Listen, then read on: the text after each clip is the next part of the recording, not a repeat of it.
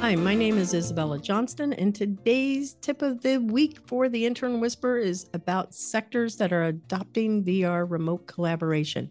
And just as a reminder, you can always listen to us on our Employers for Change YouTube channel or on your favorite podcast streaming channel. So, industries. Which ones are they? Healthcare. Companies are beginning to use VR and AR to, well, more VR, to actually train for critical surgeries, streamline patient data, and check vitals with face, hand, and eye tracking tools. Companies are partnering to bring this technology um, that are in the HoloAnatomy and HoloAnatomy Neuro suites to make learning more realistic. Another industry is the real estate industry, and firms are developing off the plan virtual showrooms for global customers to be able to see what it is like for a, some type of development where people would live and shop. This has streamlined the purchase process for real estate agents and builders, and companies continue to use them for their properties as an efficient, persistent means to tour real estate. Like digital twins. Um, the manufacturing industry. Firms are using VR to boost quality control of manufacturing by improving safety, monitoring data in real time, and securing smart facilities with digital twins. The architecture industry is using uh, this in engineering and also in construction, and it's used to design accurate digital twins of future and current designs and even creating time lapsed versions with sensor data. And the last one that we're seeing this in is in the marketing. Marketing products has never been easier and more engaging than with VR solutions. Nike, Adidas, Timberland, they're all using these types of technologies to team up with metaverse firms such as Epic Games and Unity to create communities of product enthusiasts. So keep your eye out. AR and VR is coming, folks. Hi, Welcome to the Intern Whisperer. My name is Isabella, and today's guest, super excited about having him, is Nathan Pettyjohn. He is with Immerse Global Summit and VRAR Association, and where I met him is super cool. I was at the my uh, Miami Immerse event, uh, or Global Immerse, or Immerse. You're going to correct me. I know you're going to fix it. So he's a futurist, a visionary, a speaker, a commercial development guy. He's all in the real estate side too. So I think he's going to be somebody that will be a great guest. And I hope all of my listeners are going to be super excited to hear what he's going to share today. So welcome. Thanks, Isabella. I'm really happy to be here too. Super good. So, one of the things that I always ask my guests to do is tell five words that describe them and why those five words. So, don't worry, I wrote them down too. I can help you. All right. Yes. So, I think one is it's not easy, but I try all the time to be very self motivated. Mm. Um, I try to be a person of integrity. So, doing the right thing when no one's looking. Uh, I'm always trying to be an innovator um, and doing things better, mm-hmm. which also means never thinking that you know it all or that you've achieved all you can achieve. Um, I like to be a visionary just because it's fun and you get to think about really cool things that could impact a lot of people. And and then finally, number five would be uh, inspiring. And you know, I've kind of made it a life mission to to help over 100 million people achieve greater levels of success. And so that means giving them tools, resources, opportunities to to be inspired and kind of think creatively and and then find their own path to achieving more. Wow. A hundred million people is a lot of people. I don't know. That's a big uh what is it, clicker to yeah. you know, keep track of. I'm sure you're tracking that all through your, you know, events that you're hosting and all of the VR AR chapters that are all over the United States and I'm going to guess global. You're going to tell us that too. Yeah, I mean it's um it's it's not easy to track very specifically, um, but it's it's trying to to put a big number out there um, as a vision because you know I found that I I kind of attack problems differently you know how, how you set the goals differently so if i went out and said i wanted to help um, uh, 5000 people i would I would take steps to do that very differently. And so when you think bigger, right, it's it's helping more people, um, and then you you you go about it very differently. And so yeah, it's um the the 100 million people is is really I I got motivated when I I after I started the VR AR Association um this was back in 2015 and here we are in 2023 where we're now the largest global trade association for virtual reality and augmented reality. We have um over I think 65,000 people on an email newsletter. We have about 800 companies that are paying companies annually that are members of our organization 60 chapters around the world. And and then when we started doing the math and looking at the last couple of years, who who's attended all of our hundreds of uh, virtual and in-person events, and it's it's over 70,000 people. And and it's like, hey, we've impacted a lot, and but we've got to do way more. We're just getting started.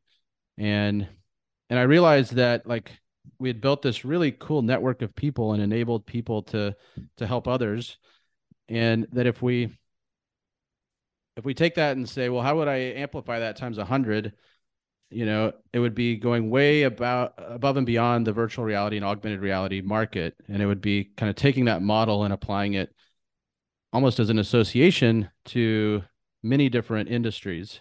So that's part of the goal is to to build out this collection of associations um, that impact a lot of people, and doing it across different industry verticals is is one way to achieve it mm-hmm. and and then also what we realized is every company out there needs help typically marketing and selling and so we want to try to help with uh, tools and training programs to help people be better at creating market awareness be better at um, you know actually selling a product or a service or or whatever it is because we're all out there selling something every day even yeah, if we're not in sales yeah and you know I when I talk with students that are uh, looking for internships and they go, "Well, I really don't want to be in sales," and I go, "Well, let me reframe it for you. Just think about it.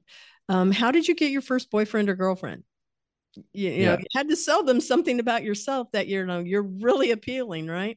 And I said, "How did you get that job? Because you're still selling. So really, selling is uh, we need to reframe the definition of it. And it's really about a relationship. So I'm always looking for people that are relational because I'm extremely relational. And I like to do business with my customers that way. I'm going, this isn't like a one off. This is like, I, I want a relationship here where you can tell me if something's not working right, we can fix it. Right. So that's what sounds like you are too. You're very relational and intentional in how you're rolling out this scalable association. Yeah. Yeah, I think there's I mean that's a good way to put it. Um and you struck on something that's interesting, right? It's it's very intentional. But I think uh, what I've learned is you you start with one intention and you just have to take action. And and sometimes too many people spend way too much time planning, in my opinion, or trying to get like the perfect business plan or what's my perfect growth plan. And it's like, well, if you just did something today, it's mm-hmm. better than than nothing usually. Yeah. And, and, no matter how well you plan, you're going to find that it's never 100% accurate. But once you start an action, right, you, you say, you know, for example, in the VR AR Association, we started off launching chapters by cities and created like these little networking groups that could come together 30, 50, 100 people. And then, you know, we started just listening to our member base and they would say, well, hey, I'm interested in healthcare. And there's very few companies in this geography that are really doing healthcare in virtual reality. And we said, okay, well, how do we achieve that? Well, let's start a committee, right? It's not not rocket science, but mm-hmm. people have done it before. But we said, let's start a committee. And then we started kind of a program for all these committees. And now we have about 25 industry committees that meet every two weeks and they're highly active. And, you know, and and uh, we we just continue to listen. So when somebody says, "Hey, I want to start a committee on this topic, we say, all right, let's do it. Let's enable it. So, hmm. you know, hmm. just just one example of how you kind of start and think you're going to build a business one way, and then it starts taking other paths as long as you listen to your customer and what they need. Yeah, customer discovery is everything. And it's the same for employees, right? Because they're still a customer inside of the company. So that feedback loop is critical to to be innovative.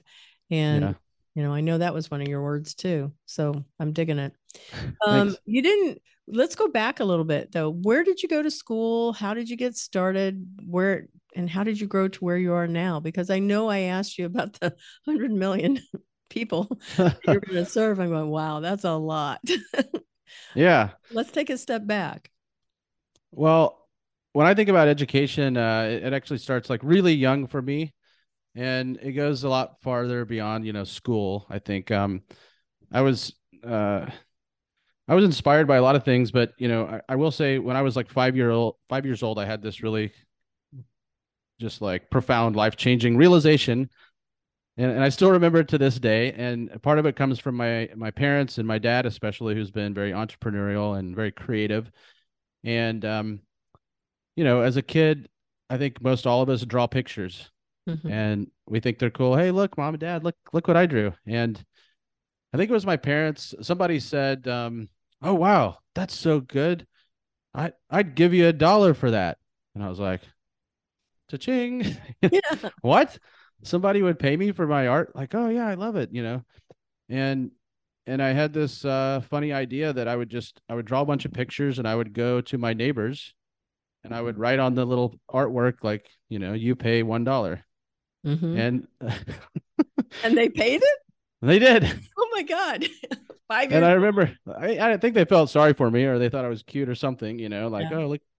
Um, but I remember coming back and my parents were like a little embarrassed. They're like, What? You're going around the neighborhood asking people to pay you for your art?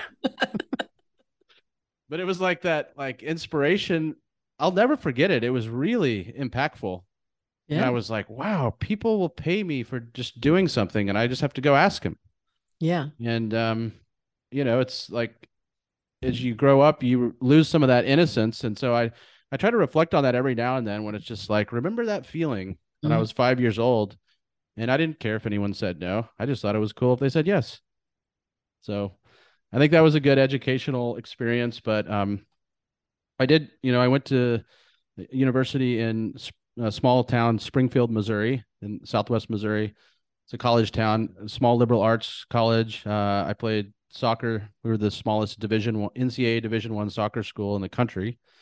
Um, but I realized I wasn't going to be in the MLS, um, so I decided to start getting more active in student-led groups. Um, I ended up leading uh, a competitive advertising uh, group that was at a national level, and so we got to work on big brands like Toyota, the New York Times, Pizza Hut.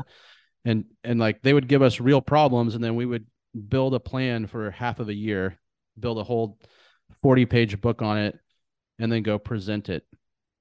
And it, it just taught me a lot about um, working with people, challenges, you know, like in college, you start realizing, like, hey, the 80 20 rule 20% of the people are going to do 80% of the work. And how do I motivate them? How do I get them inspired to mm-hmm. do more? Um, and it was just exhilarating. You get to deal with big brands, um, and then I used that, and I went, um, I went to New York City and worked at a big ad agency, and I had kind of a portfolio, like coming out of college, and they said, you know, ninety nine percent of people who aren't creatives don't have a portfolio, and and I had one, mm. um, but I would say then, you know, kind of fast forwarding through education uh, throughout my life. Um, you know you, you just get a lot of real world experience. But then probably uh, three or four years ago i started really taking it serious and saying hey i'm going to take a portion of the income that i have every year and invest it in training myself like really professional training programs. And and then i'm going to do that with employees as well. Um, and it's uh, it's, it's really valuable. And i think a lot of people take it for granted who are uh, career professionals and they go into work every day and they're kind of practicing on game day. Mm-hmm. And if mm-hmm. you, you know, I've heard, you, you, probably heard these analogies too, right? Where it's like, hey, uh, an NBA player, you would never expect them to just play in the games. That would be ridiculous. Yeah, they would never be in the NBA. yeah. They yeah. practice every day. Yeah. And they practice even the basics and and then you look at like most of us in a normal professional career it's like i bet nine out of ten people you're like when was the last time you practiced the basics of what you do? The basics of selling the basics of marketing. Mm-hmm. and like how would you expect to be a pro if you didn't do that? So you know i could not agree with you more because in my platform i designed it around peer and reverse mentoring and that is that reinforcement of the cognitive skills but also the tasks that they do. Um, and so yes that is really where you see that deeper level of learning take place inside of a company. And i'm going to build on top of it not just on the athlete. I do not want the doctor to come and perform surgery on me that he's going oh no i just do this you know like when i'm scheduled to do it no thank you that's why you right. do a residency right and you're supposed to be like practicing on dead people and everything else that you can find in vr you know and those types of opportunities right oh yeah yeah i don't want the person fixing my brakes that goes no i only did it in class like 10 times so i, I know what i'm yeah no. And that was 20 years ago. Yeah. so crazy. Right. So crazy. So, yeah. So that's interesting. Where did you go to school though? I don't think you mentioned that. Oh, uh, yeah. I went to Drury University. I've heard of that school. Yeah, it's, it's really it's really a good quality school. Yeah, yeah. Small, but very good quality. Liberal liberal studies, I believe, right? Yeah, Mm-hmm. I actually majored in advertising communications, which is pretty unique. Very nice. Very yeah. Nice. Yeah. Um, I graduated from Rollins College here, liberal studies also, but you know, English major. So, but I'm I'm surprised that they had that program there because normally they don't have something that's advertising or they'll call it communications now. Yeah. Doing. We were pretty fortunate. We had um, there was uh, the person who headed that school came he had you know global experience at some of the biggest advertising agencies in the world and um, you know long story short he ended up there and and he was actually the one who encouraged me to to go to New York City and work at one of the big firms and uh, I wasn't going to do it I was going to stay at a local firm which was really high quality people um, but I ended up you know renting a U-Haul and driving up to New York City and living in a studio basement apartment out of the gates mm-hmm. with no windows. Oh my gosh. but I was working in Manhattan. so do you wish you stayed with the other company? Um the good people? No, I think it was a good experience to get out there and try something new. Mm-hmm. But I also realized that, you know, there there are really intelligent, amazing people everywhere Yes. Um, you know, I was work I was working at a, a boutique ad agency, actually really high quality work they did for like the food service industry. Mm-hmm. Some of the biggest brands in the world, but you know, they would like work for Starbucks, but then they would they would do stuff that wasn't like the big ads on TV. It would be like a lot of the in-store promotional stuff for Starbucks. So but I did. I, I kind of reflected after I went to New York, and I was like, there are a lot of people in the big New York City, you know, kind of cog, if you will, that are kind of just going through the motions, kind of just kind of t- taking each step as it goes. Mm-hmm.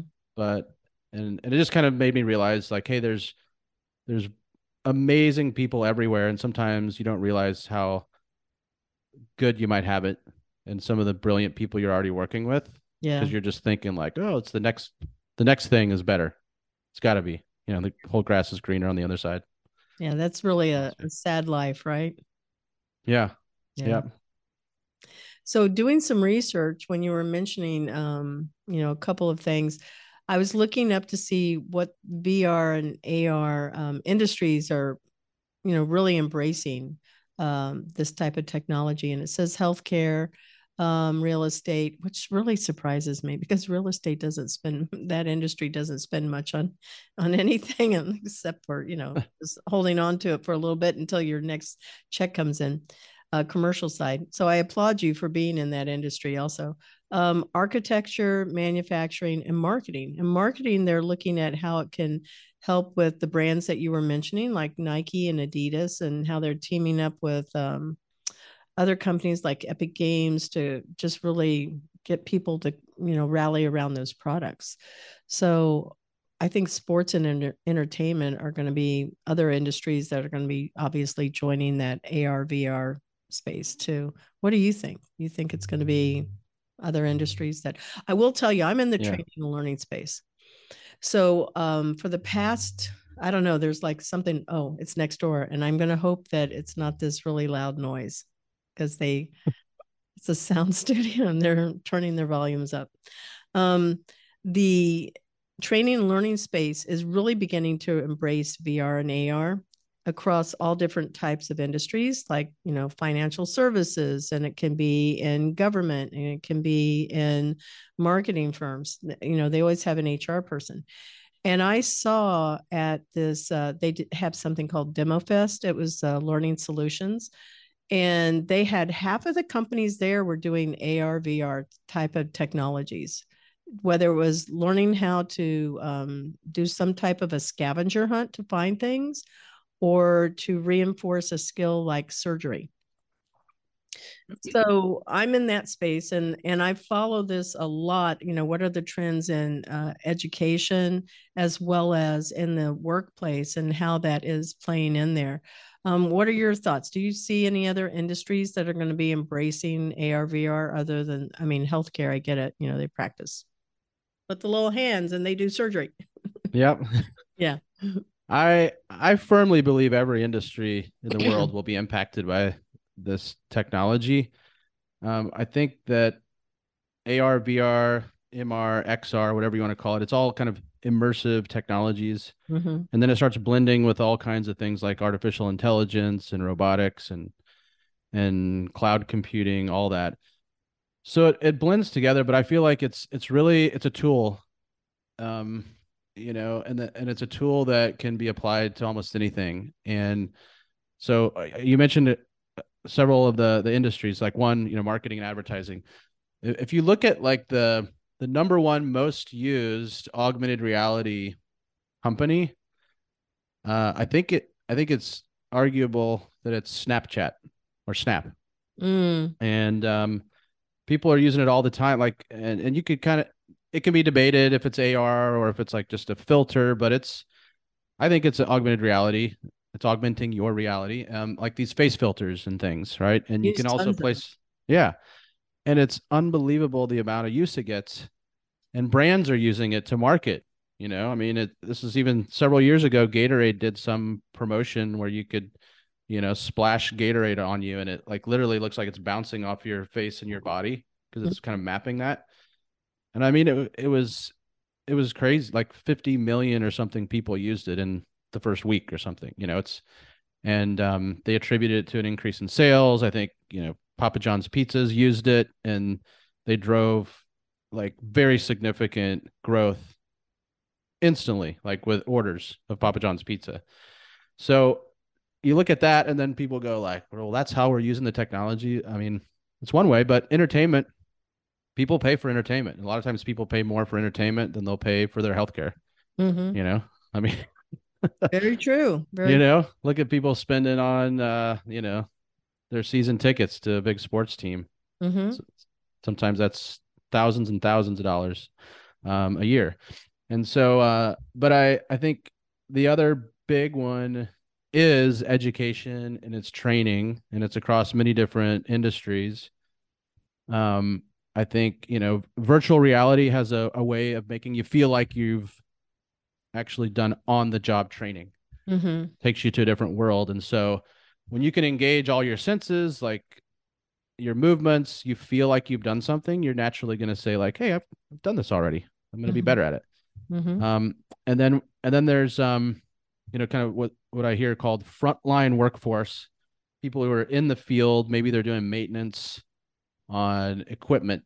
Um, and they can have glasses that give them work instructions without having to do anything with their hands. They can use voice interaction. It it verifies compliance, so work gets done better, faster, and and and there's also a a much and you know this probably better than anybody with, your line of work, but um, there's this huge skilled workforce gap that's happening and it's unprecedented. And the big, big corporations, even governments of the world, are taking it very seriously um, with all the people retiring and the very sophisticated, skilled workers that are out there. Um, they're they're leaving faster than you can hire. And typically, these people have been doing the job 10, 20 years, and they have so much expertise. Um, you know, I'm I'm seeing it when I talk with like aerospace and defense companies. Like they're dead serious that this is a massive problem. They're like, we have to train people better and faster so they retain more. We have to give them augmented tools so that they don't have to know as much. It can be kind of automated. Otherwise, there's billions of dollars that are going to be left on the table that we can't even fulfill on demand because we don't have people that can do it. Mm-hmm. And so, like, training education has never been more important, I think, in my oh, mind. It's yeah. massive. That potential industry, because employers for change i'm just going to do my own shameless plug here is you know it's an accelerated platform to recruit and to train cross train but it also have i ha- also have my own learning academy in there so and it is about excel it is so vital i mean the, the numbers are staggering when you look at how many people are being left behind because they don't know how to do something and it's really you can teach people tasks but what you can't teach them you know is usually experience. And through i did a skill study you know i got a grant for that. And it was really through this ability to accelerate cognitive skill development. It's through peer and reverse mentoring. It's through servant leadership. It's about relationship going back to like what we were talking about earlier. And you know the more people remember that we're human and that we need each other the better it's going to be and the faster we can see actual experience accelerating experience knowledge as well as those cognitive skills yeah. That's my thoughts. Anyway. Yeah that's great. You mentioned something about snapchat but i've seen those filters on instagram. I've seen them on tiktok and they're also being used by governments to profile people. There was something on netflix called coded bias and i watched that one. It's a you know a documentary of how all of the facial recognition um, platforms, the social side, that are using them, and they're actually using it to capture, um, you know, pictures of people to be able to see, you know, can we identify who the um, terrorists would be? And they're having problems because it's really good at picking up white people, but it's not so good at picking up people of color. And so that documentary, it's really eye opening. I would recommend it to anybody in the AR VR space but Netflix also yeah. has um, the future of, and there's a lot of AR VR references in there. Um, it's it's a good it's a good series, and um, yeah, I I recommend. It. And then there's Black Mirror, which is scary. it is, but I will say, like there there's actually technology that I've seen just in the last couple years that that mimics some of this Black Mirror stuff. Um, um, I know this isn't the right word for it, but think of it as like uh, it, it's like augmented rea- reality removal, and it's using artificial intelligence and like computer vision to remove objects from your view, view that actually do exist. Yeah, that was a series. That was one of those shows. Yeah. Yeah, and there's um there's a, a company out of Germany that's actually working with this R and D lab that's a, a, division of Porsche, um, believe it or not. But and, and they were they were showing some really cool features of it. Like for example, even on an iPad today, you can hold up an iPad and watch cars go down the street and the AI can remove the car from the scene looking through the iPad. But it can do cool things like replace it with like Harry Potter characters mm-hmm. that look like they're flying down the street and you're like, "Wow, that's actually really cool." But you think about the ethical implications of that. You can remove seeing someone in your life if mm-hmm. you don't like them right? I mean, or if it's painful, right? Because you lost somebody, maybe yeah. uh, kind of erase some of the things around about that person. How I yeah. saw being used in uh, Black Mirror was to protect children from like you know aggressive dogs. A dog is barking, and now the the child doesn't see the dog; it's just a blurry image, and they weren't. I guess they weren't hearing the dog either, but they were able to walk safely to and from their home to school. So it it's all yeah. about being used ethically and responsibly, right? And doing yeah. the right thing, not trying to right use it for evil. Yeah, good point. yeah. Yeah. I'm a big, big fan of those things. So I, I'm really digging this whole conversation. Um, I'm really interested in some of the other things that wasn't one of the questions I asked, but because you mentioned some of this technology, what other things are out there that you think are going to be based on your VR AR association? What things have you seen that are going to be coming out to market. Maybe maybe they're already there or maybe they're coming out soon. I don't know if that's an NDA thing. We can't talk about it, but if there is, like love to hear it. Yeah. Well, I think if if you look at like the big categories of of our life in general that get impacted, like communications, like one of them, transportation's another. Mm-hmm. Um, and I you look at communication and you know how we've we kind of gradually like rolled into this whole Zoom uh Teams kind of thing, yeah. virtual, but uh, I feel like in the next few years you're going to see a, a, very big shift into like uh, holograms. Yeah. And like, and it is VR and AR, but it's like the technology is so profound. It's going to get to where it's mainstream, you know, by 2030, I think, where, you know, you'll, you'll feel like you're in the same room with somebody and the whole, you know, volumetric capturing of them it'll just be a system that we have, uh, whether it's on our existing types of computers or it's new devices that we're adding to our life, um, because it helps us connect more. And and so, I think in general that's great for people. And and you look at like um, I, I would say there, there's several companies doing this. There's some smaller startup companies. Uh, Google's even working on this this tool, and you know, you, it's kind of like you go in and sit in a little office area, but there's some cameras up um, it does facial tracking, and then it mimics the the image so that it, you think you're seeing 3D, and you you you want to just reach out and touch the other person, but they don't exist there. mm. So it's it's taking like Zoom and Teams and WebEx to to a whole nother level, and there's a lot of people working on it, and so I think that's going to be really awesome in general.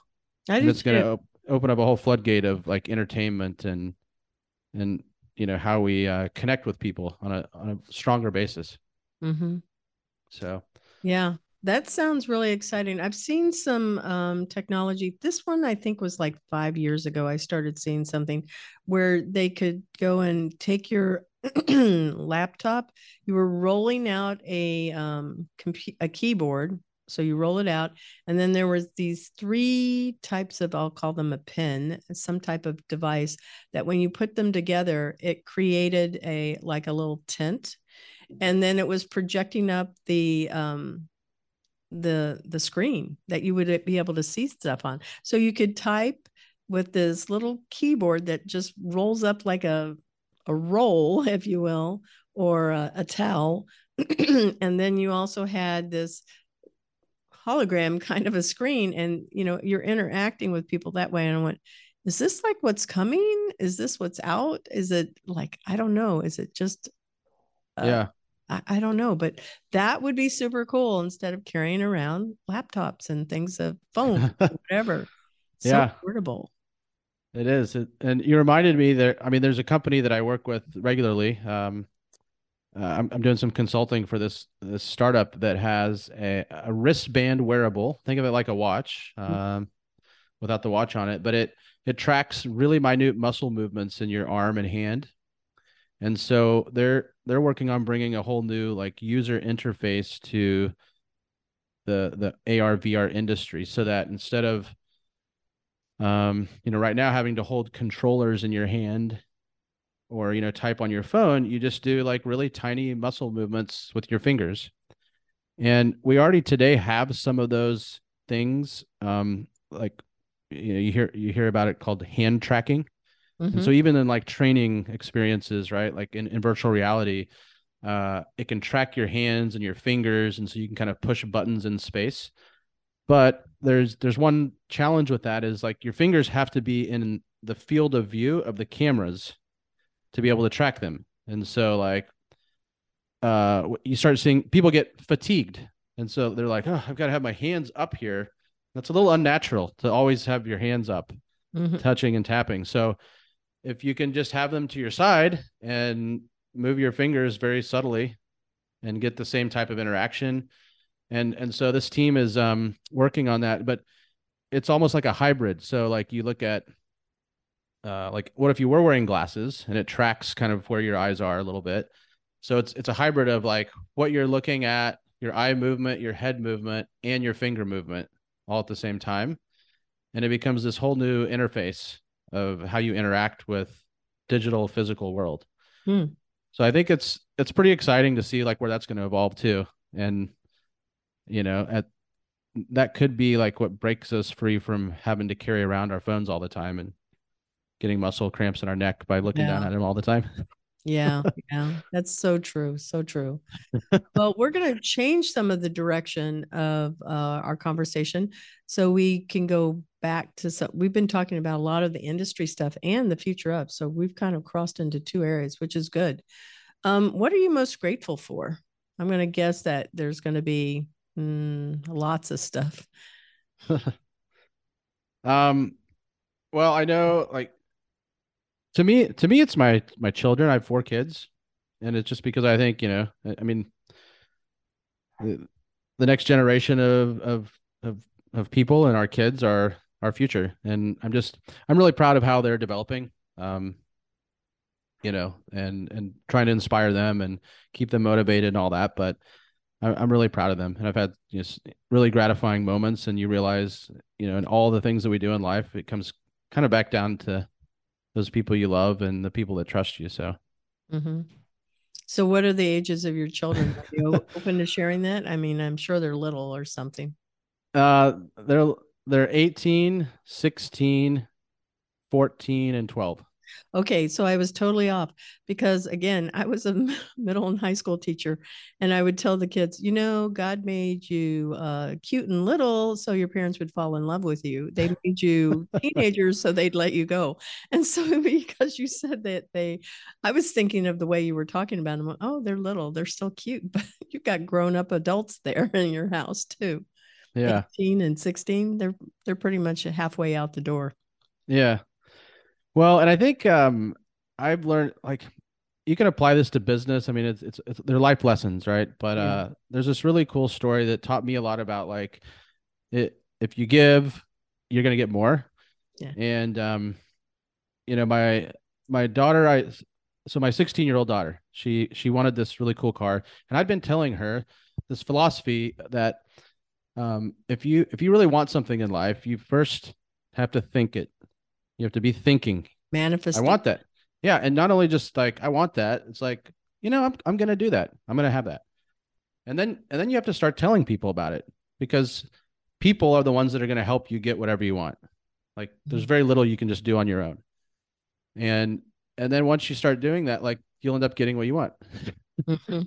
and so she comes to me and goes, "Dad, I want this um this certain type of car. It was like a baby blue Volkswagen Beetle convertible with mm-hmm. tan leather interior. She's like, Dad, guess what? This is the car that I'm getting. I'm like, oh, that's that's a really cool idea, you know. And she kind of took me off guard. I'm, I'm like, well, that's a great uh, vision for you to have. And she's like, I don't think you understand, Dad. I am gonna get it, and I would love it if you would help me get the, get it. it's like, wow. Then she started. Um, she started. Uh, she she cut out with her brother's help uh, she printed off 60 color images of the exact car that she wanted and put them everywhere around her house, taped them to everything you can imagine, including in my wallet, including, I mean, everywhere I went. like, what?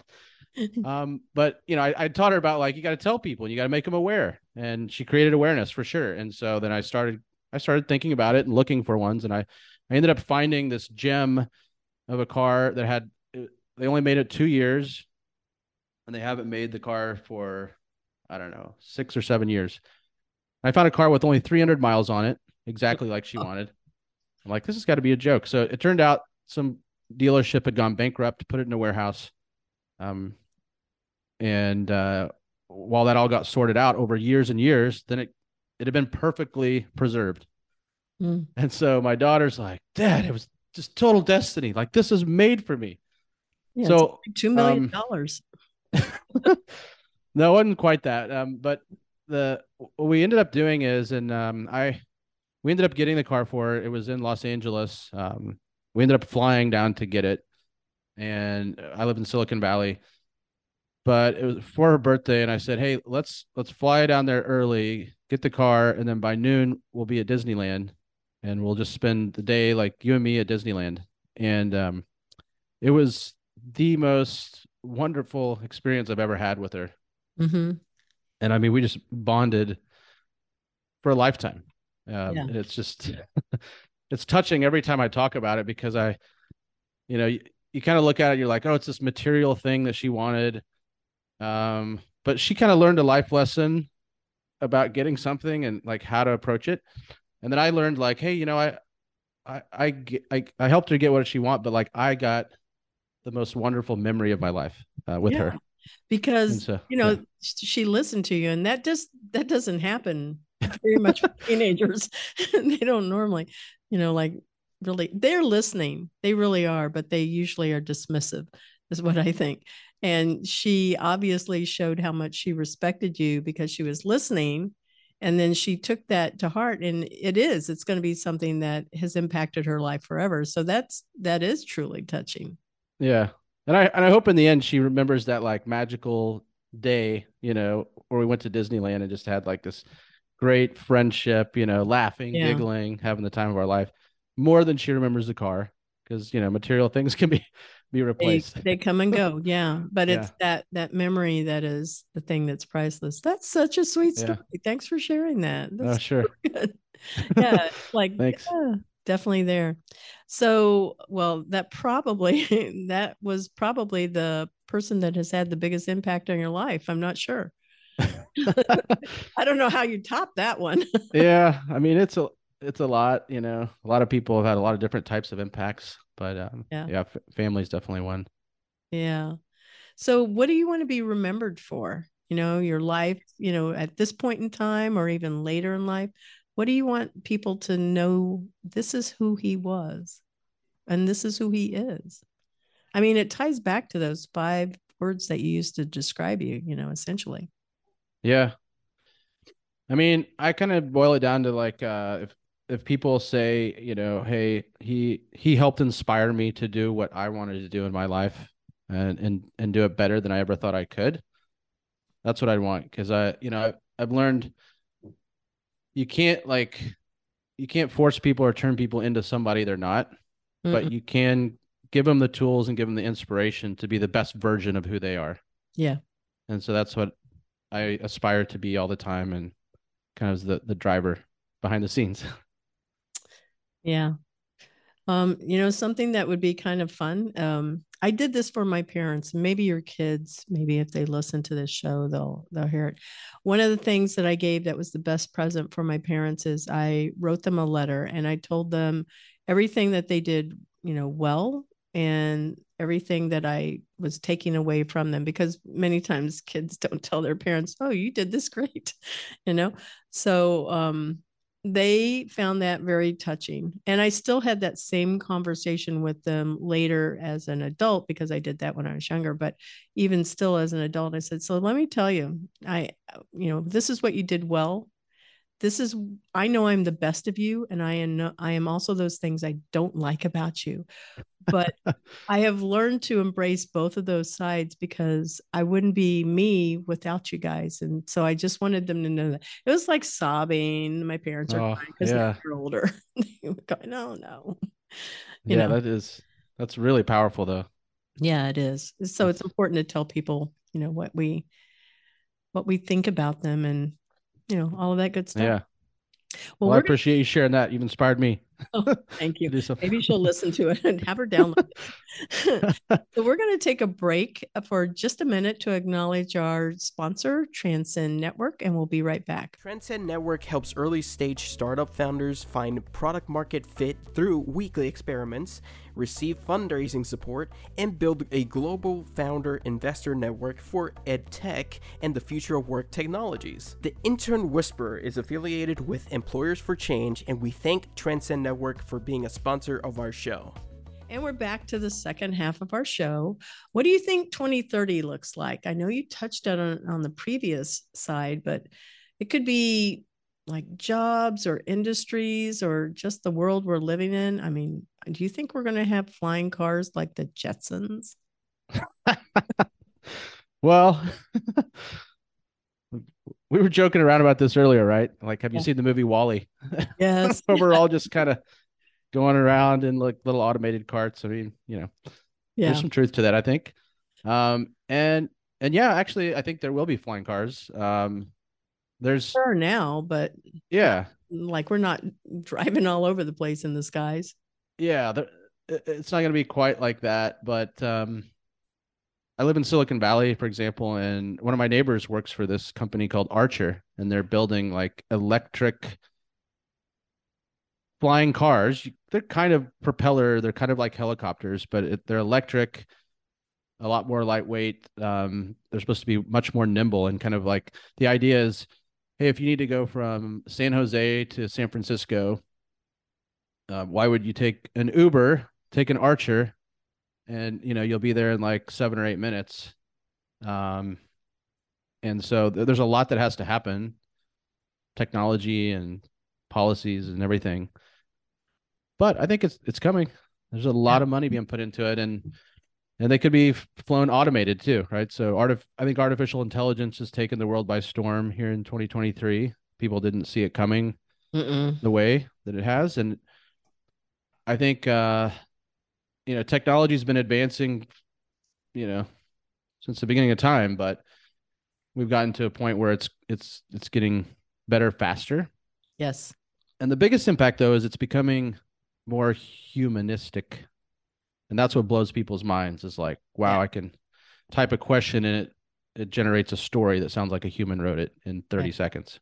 Yeah, chat.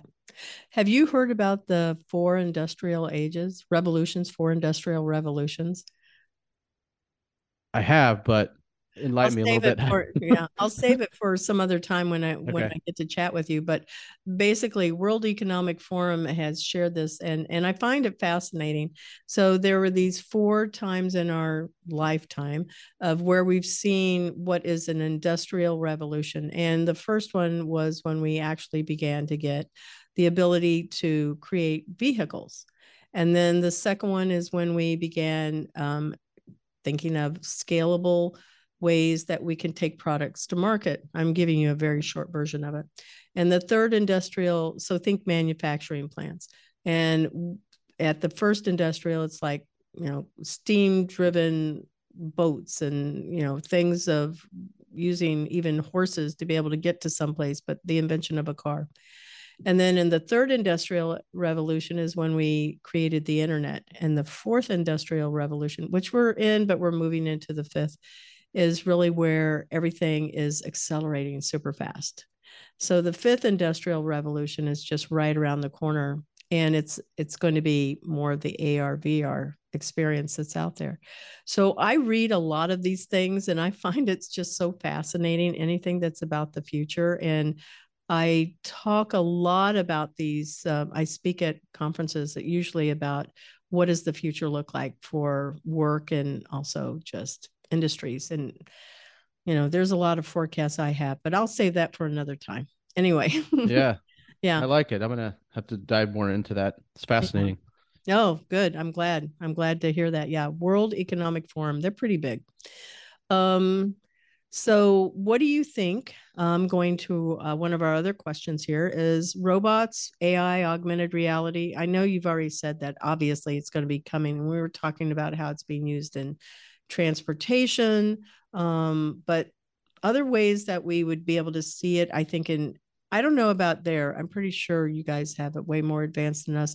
But here in Florida, um, I'm in Orlando also um, we have some restaurants that are offering uh, robots that deliver food and i've heard that there are those things in california also like in the state parks where you know a little robot here's your food that you ordered and it brings it to you sitting at the park bench yeah um, i've heard of a just two three weeks ago a mcdonald's that's 100% automated there's no human in there at all that's sad because I sit here and I think, well, that's an ethical dilemma. And I'm putting two questions together because just because we can do something doesn't mean we should do it. What about the people that are that don't have the ability the mental capacity to be a programmer or you know that there's a some type of a mental disability. There are jobs that they take that we need to be able to leave them to have because it seems a little bit scary that we could be making it so that we're eliminating some populations because what they're not fast enough? They can't process? Yeah a little bit like hitler is what i'm thinking just a little bit. Yeah. Yeah you positioned it in a unique way that i i don't know if i've ever heard um because i you know you typically hear it's like well a lot of times it's replacing the jobs that people really would prefer not to do mm-hmm. like very laborious very tedious um and uh you know maybe there are parts of the job you know maybe the the person dunking fries into the the hot oil all day. Maybe they they could think of better things to do. Yeah maybe maybe but i don't know. I just know that there's always going to be a place where we need to allow all people to be able to be employed and yeah. some of them won't be tech people necessarily. Yeah. Um I will think I do think though there's a new type of technology worker, and so I have a friend um, here in Silicon Valley, and he works at at Apple, and I can't be told all the things that he does, but he works in machine learning and does things in like their 3D mapping and stuff. And so um, we were talking about this the other day and how um, over the next like seven or so years, he sees like the traditional software developer job um, is going to be completely transformed. You're going to see oh. far less. And um, we have no code now. We have no code and low code. You don't even yeah. need to have a full stack developer. I've always told people like five years ago, I said, dude, you need to be an AI. You should not be spending time on that. You can build a Wix website with like no code or, you know, yeah. Space. pick anything. Right. right. And, and, and so like, but, but he's saying like there's a whole new wave of developers and they're like machine learning mm-hmm. right and um and artificial intelligence development and it's a whole different level and layer that has to be thought through mm-hmm. and and like even the process and the way thing projects are managed and things are very different um and and so you see that transition and that trend you know throughout time and through all these uh, revolutions like that you've talked about and so the, the I guess the hope is that there will always be something new needed that us humans can apply ourselves to. Yeah. We'll um, pay more for um, people that can, you know, make things by hand instead of buying it through a 3D printer. We'll probably want to go and do business more with companies that um, keep human what should be human, you know, like remembering all people. Um, and I think that there's going to be more of that type of movement. I I can absolutely tell you what I believe is going to happen is there's going to be more layoffs as people are continually laid off. We need to be gearing people up to be contractors and they're going to be hired for project work and then they'll be let go because the only people that will have drop jobs would be uh, senior and mid-level people and you'll be working with the project teams to decide who do you want to hire and bring into your company as a way to test talent out. And then the other side of it is that all those that don't make that grade, um, the the new currency to me would be cognitive skills, and you know you're measuring that um, to decide who has the ability to be in a production mindset and to turn things around quickly with the level of whatever you know your values are in your company. Um, but then there would be those that can't do it, and they need to be trained and prepared to be contractors out there because there's not going to be tons of jobs in in the way that we're expecting anymore. Yeah. It's cheaper yeah, that's... with less people, right? Yeah. Yeah, for sure. Yeah. That's a good point that you make. Yeah. puts a lot of importance on how we continually train and evolve, right? Our education and mm-hmm. careers. Yeah, we really need to stay in this place of being continuous learners for sure. And that's what you are. I can tell based on our whole conversation. You're you're immersed in all of that for sure. Well, thanks. I try to be. Um, you've also made me realize I can do more. so so thanks. can't we all? yeah. yeah, can't we all? Yeah, that's the thing. So, what do you um let me come over here. What is the best mentoring advice that you would want to share with our listeners? It can be anything. In my listening audience, just so you know, it's uh employers and we have global reach. So we're most popular in the Ukraine. Don't know why, but um, outside of the U.S., there's other countries that really listen to this show quite a bit. Um, we have uh 21 to like mm, 65 is the age range and it's all industries so you can pick it's not like intern advice that you're sharing or entry level it's we have a pretty broad audience yeah i would i would say like if i had to do it over again i would i would like make a commitment to invest in myself and like much more seriously from an earlier age and you know it's that knowledge base that you learn that can't be taken away from you mm-hmm. you know mm-hmm. you can you can lose money um but you can and, and, you can regain it but you can lose it pretty quick. You can't it's really hard to take away like what you've learned and that knowledge that you have. Um and you know i i like to say um you know in, invest seriously in training programs like basics uh and then and then also try to try to try new things that you've never done before um, because it'll expand your creativity and open you up to new thought processes and and then you know from a mentor standpoint like i guess there's a lot of ways you could look at it but if if you're really trying to achieve high levels of success it's usually you know find a, a mentor that's like magnitudes of order more successful at something you want to be uh, than you are now you know, not just one layer of management above you. So if if you're a millionaire now, you know, go find somebody who's worth a hundred million dollars and try to get them as a mentor and say, how did you get there? Um, you know, if, if you're if you're making under a hundred thousand, so like go go find somebody who's making 10 million, right? Mm-hmm. Um, and and try to get them to be a mentor and help guide you. So and it, and it doesn't have to always just be financial, right? It could no. it could be some type of career path, but just go several layers above. Um, because you'll think about achieving that a little differently than just getting to that one next ladder step. That's solid, solid advice. Solid. And it's very true. And people think that that person may not be obtainable, but yet, you know, most humans are wanting to help, you know, and you say, so throw your resume out there and go, what feedback can you give me? You'll get probably a thousand people that will tell you what's wrong with it, what's great with it. But that thousand people can also lead to a job. Yeah. And then a mentor, somebody that you could get as a mentor, maybe a couple of mentors, and then that leads to a job. So there's tons of opportunities out there. I love that advice. Thank you. Thank yeah. you. How can our listeners find you? Um, website, you know, I have your LinkedIn profile. I have the um, vrar.com website, but how else can we find you and interact with you? Uh, I the best is probably LinkedIn.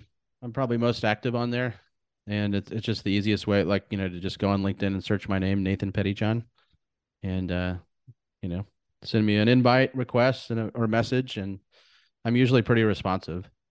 So I make people tell me how they met me.